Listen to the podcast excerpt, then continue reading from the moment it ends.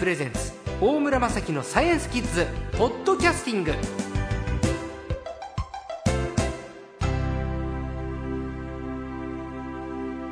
今週のサイエンスコーチは略して最高は前回に続きましてライターで編集者でいらっしゃる萩原幸子さんです。こんにちは。こんにちは。萩原さんは図説戦う城の科学という本をサイエンス配信書から出してらっしゃるんですけど先週は科学科学と言いながら全く科学の話出てこなくて江戸城巡りになったけど面白かったですありがとうございます。僕も一週間で勉強してきましたはい。城巡り城巡りって言うけど江戸城を巡るならないと城語っちゃいけませんねいや、そうですね。もう明日にでも行ける近場のお城が東京にありますので、ねえぜひキッズももう江戸城にねね行ってほしいですあのランニングして汗を流すもよし、はいでそこからいろんなものを得るもよしではい。江戸城最高でしたただ今回本題ですはい。お城から何を科学するかはい。ここですよそうですね。今回はもうケーキのような段積みのお城、はいこ。この科学を語っていただきましょうはい。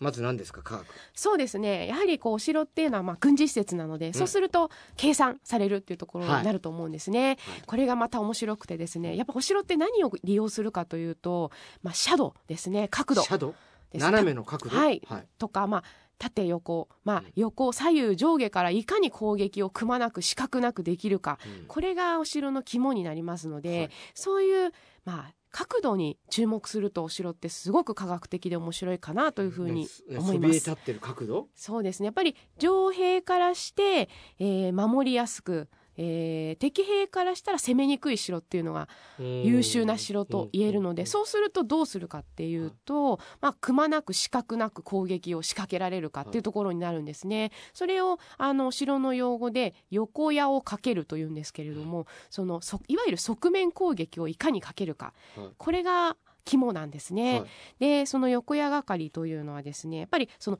例えば石垣の高さを利用したりとか、あとは、えー、様というお城によく行くと壁に、まあ、四角とか丸とか三角の穴が開いてると穴が開いてますああれは攻撃用の小窓なんですね。そうですね槍とかをねはい、そうなんでです。あそこから弓とかそうです。槍じゃないですね槍もあるかもしれない。弓矢を弓ですね。そうです。はい弓だったり、まあ鉄砲を撃ったり、はいそういったえー様という穴も覗いてもらうと角度をうまく利用して、実はあの四角錐のようななんて言うんでしょう城内側が広くうん場外が狭くなってるんですよ。でちゃんと角度をつけて、えーしてよく見てもらうとこう通路に向かってきちんと、えー向くようになってるんですね、うん。そういったものがあのくまなく仕掛けられていてでしかもあの適当にやっぱつけるんじゃないんですね。でそれをつけるようにしてますし様って言うんですか？様って言うんですよ。様ね。はい。あとは石落としというのもあるのでうん。注目していただきたくて、いわゆる建物の天守なんかの床を見てもらうと、はい。出窓のようにちょっと出っ張っていてその下が開いてるんですよ。うん。それを、まあ、石垣をよじ登ってくる敵に対していわゆる、まあ、石を落としたり、まあ、鉄砲で攻撃したりそういった、まあ、上からの攻撃をできるように工夫してるんですね。今の話でそっかここやっぱり戦いの場なんだっていうイメージが湧きました。そうなんですよ。だから見て綺麗なのも大事なんですけれど、やっぱり実用性があるか。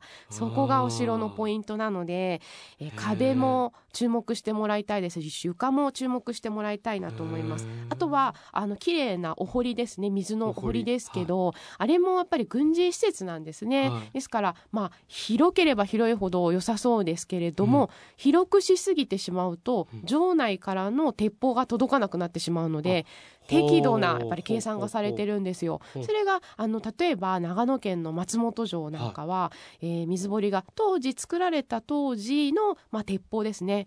が、まあ、射程を計算して60メートルに計算してあるんですよ。そういうところもやっぱ科学的に立証していくと面白いんじゃないかなと思います。60メートルよりも遠いとはい。敵を倒せないってことですね、そうですそうです。敵も、うん。まあえー天守に近づけなくなりますけあどー。こっちからの攻撃もできなくなってそうですね届かないのでやっぱその鉄砲の、まあ、弾が届く距離っていうのを計算しないといけないと。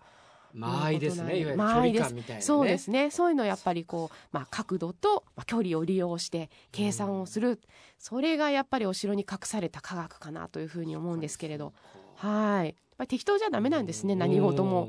まあ、緻密な計算というかそういうところをしていくのが楽しいところですね。えそうですね。やっぱりあとはそのまあいかに視覚をなくすかっていうところですので、視覚あの石垣なんかも見てもらうと面白くて、有名なのは、えーちょっと遠いですけど熊本城ですね。あ熊本県めちゃめちゃい遠いところ行きましたね。そうですね。でもええ。ここは、ええ。えーいつか大人になったらあはい。行ってほしい憧れの城として覚えておいていただきたいんですけど、はい。石垣なんかも、うん。あのやっぱりこうまあ壁なんですね、はい。えーまあ、豪壮な壁ですので、そこを利用して、えー熊本城なんかこう反りが入ってるんですね。それは武者返しなんて言われるんですけれども、あの下の方ですね、っていうのは、まあ、シャドウが30度ぐらいにしてあって、だからちょっとよじ登れそうな気分になるんですけれどもそれが3分の2ぐらいの位置からちょっとずつこうシャドウを増して60度ぐらいになっていって最後は90度垂直になるっていう石垣があるんですよ。これでもどこのお城もそうじゃなくて熊本城は特別やっぱりその反り方がすごいんですか？はい、えっ、ー熊本城だけではないんですけれども、あの有名な加藤清正といはいう武将が作った、まあ石垣の代名詞として知られていて、ええ。あの熊本城って加藤清正が作ったお城なので、その石垣がより顕著ですね。でもすごくを見るためには熊熊本城がいいですね。まあ垂直なあのものもありますので、今あの、はい。戦う城の科学ではい。熊本城を発見したんだけど、はい、熊本城の石垣半端なくでかい。でかいんですよ。何？なんかロングスカートみたいな感じですね。あそうですそうです。もう本当に裾がこう広がっうてんであのよじ登れそうな気持ちになるっていうところが一つポイントなので。だけど上に行けば行くほど角度が垂直になっちゃってるんで、はい。敵はなかなか登れないよってことですか？そうですそうです。なんでよじ登ったとしても振り落とされるっていうところから武者返しなんていう風な言われ方も実はしてるんですよね。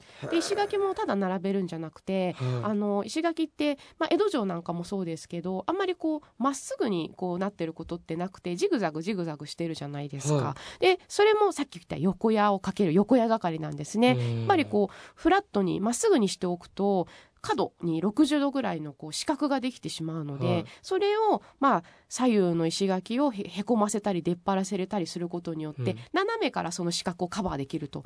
そういう科学がそこに隠されているので、なのでお城ってあんまりこうまっすぐじゃないんですね。こうん。う類線が。いつもジグザグしていて、へーあとは通路もあのジグザグしてる。んですよだからお城行くと結構疲れるんですよね。ほう。であのそれは、まあ、横矢をかけるためにジグザグジグザグして簡単にやっぱり天守に行けないような計算がされているというのが一つポイントです。あとは角度という意味ではあのさっき疲れるって話をしましたけど、うん。あの結構緩やかな傾斜になっていることが多いんですねお城の中っていうのは。お城ってあの平地にはい、お城って平地に作られているようでいて、あのまあ、平地のものもあるんですけれども結構多くがはい。平山城といって、はい。ちょっと小高い山に築かれていることが多いんですね。はい。それはうん。やっぱり上にいれば見下ろせるので優位だっていうところを利用していて、だからこう歩いているとなんかこう階段登ってるわけじゃなくてん。すごい坂道でもないんですけど、なんとなく登ってるんですね。はい。それ結構ポイントで、はい。やっぱ疲れるんですね。あーそこにアプローチするとだんだん疲れてきちゃういくと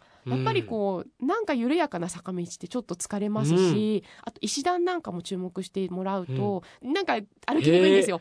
それはやっぱり敵が攻め込んできた時に一気に駆け上がれないように。なんか人間ってあの坂道は坂道で道まっすぐだとすごいダッシュできるじゃないですか。でなんですけどあのやっぱりそのジグザグしていたりすると足がどうしても止まっちゃうのでダッシュできないですエし。スカレーターの上り始めみたいな感じ？そうですそうですそうです。やっぱり一回足を止めさせると。へえ。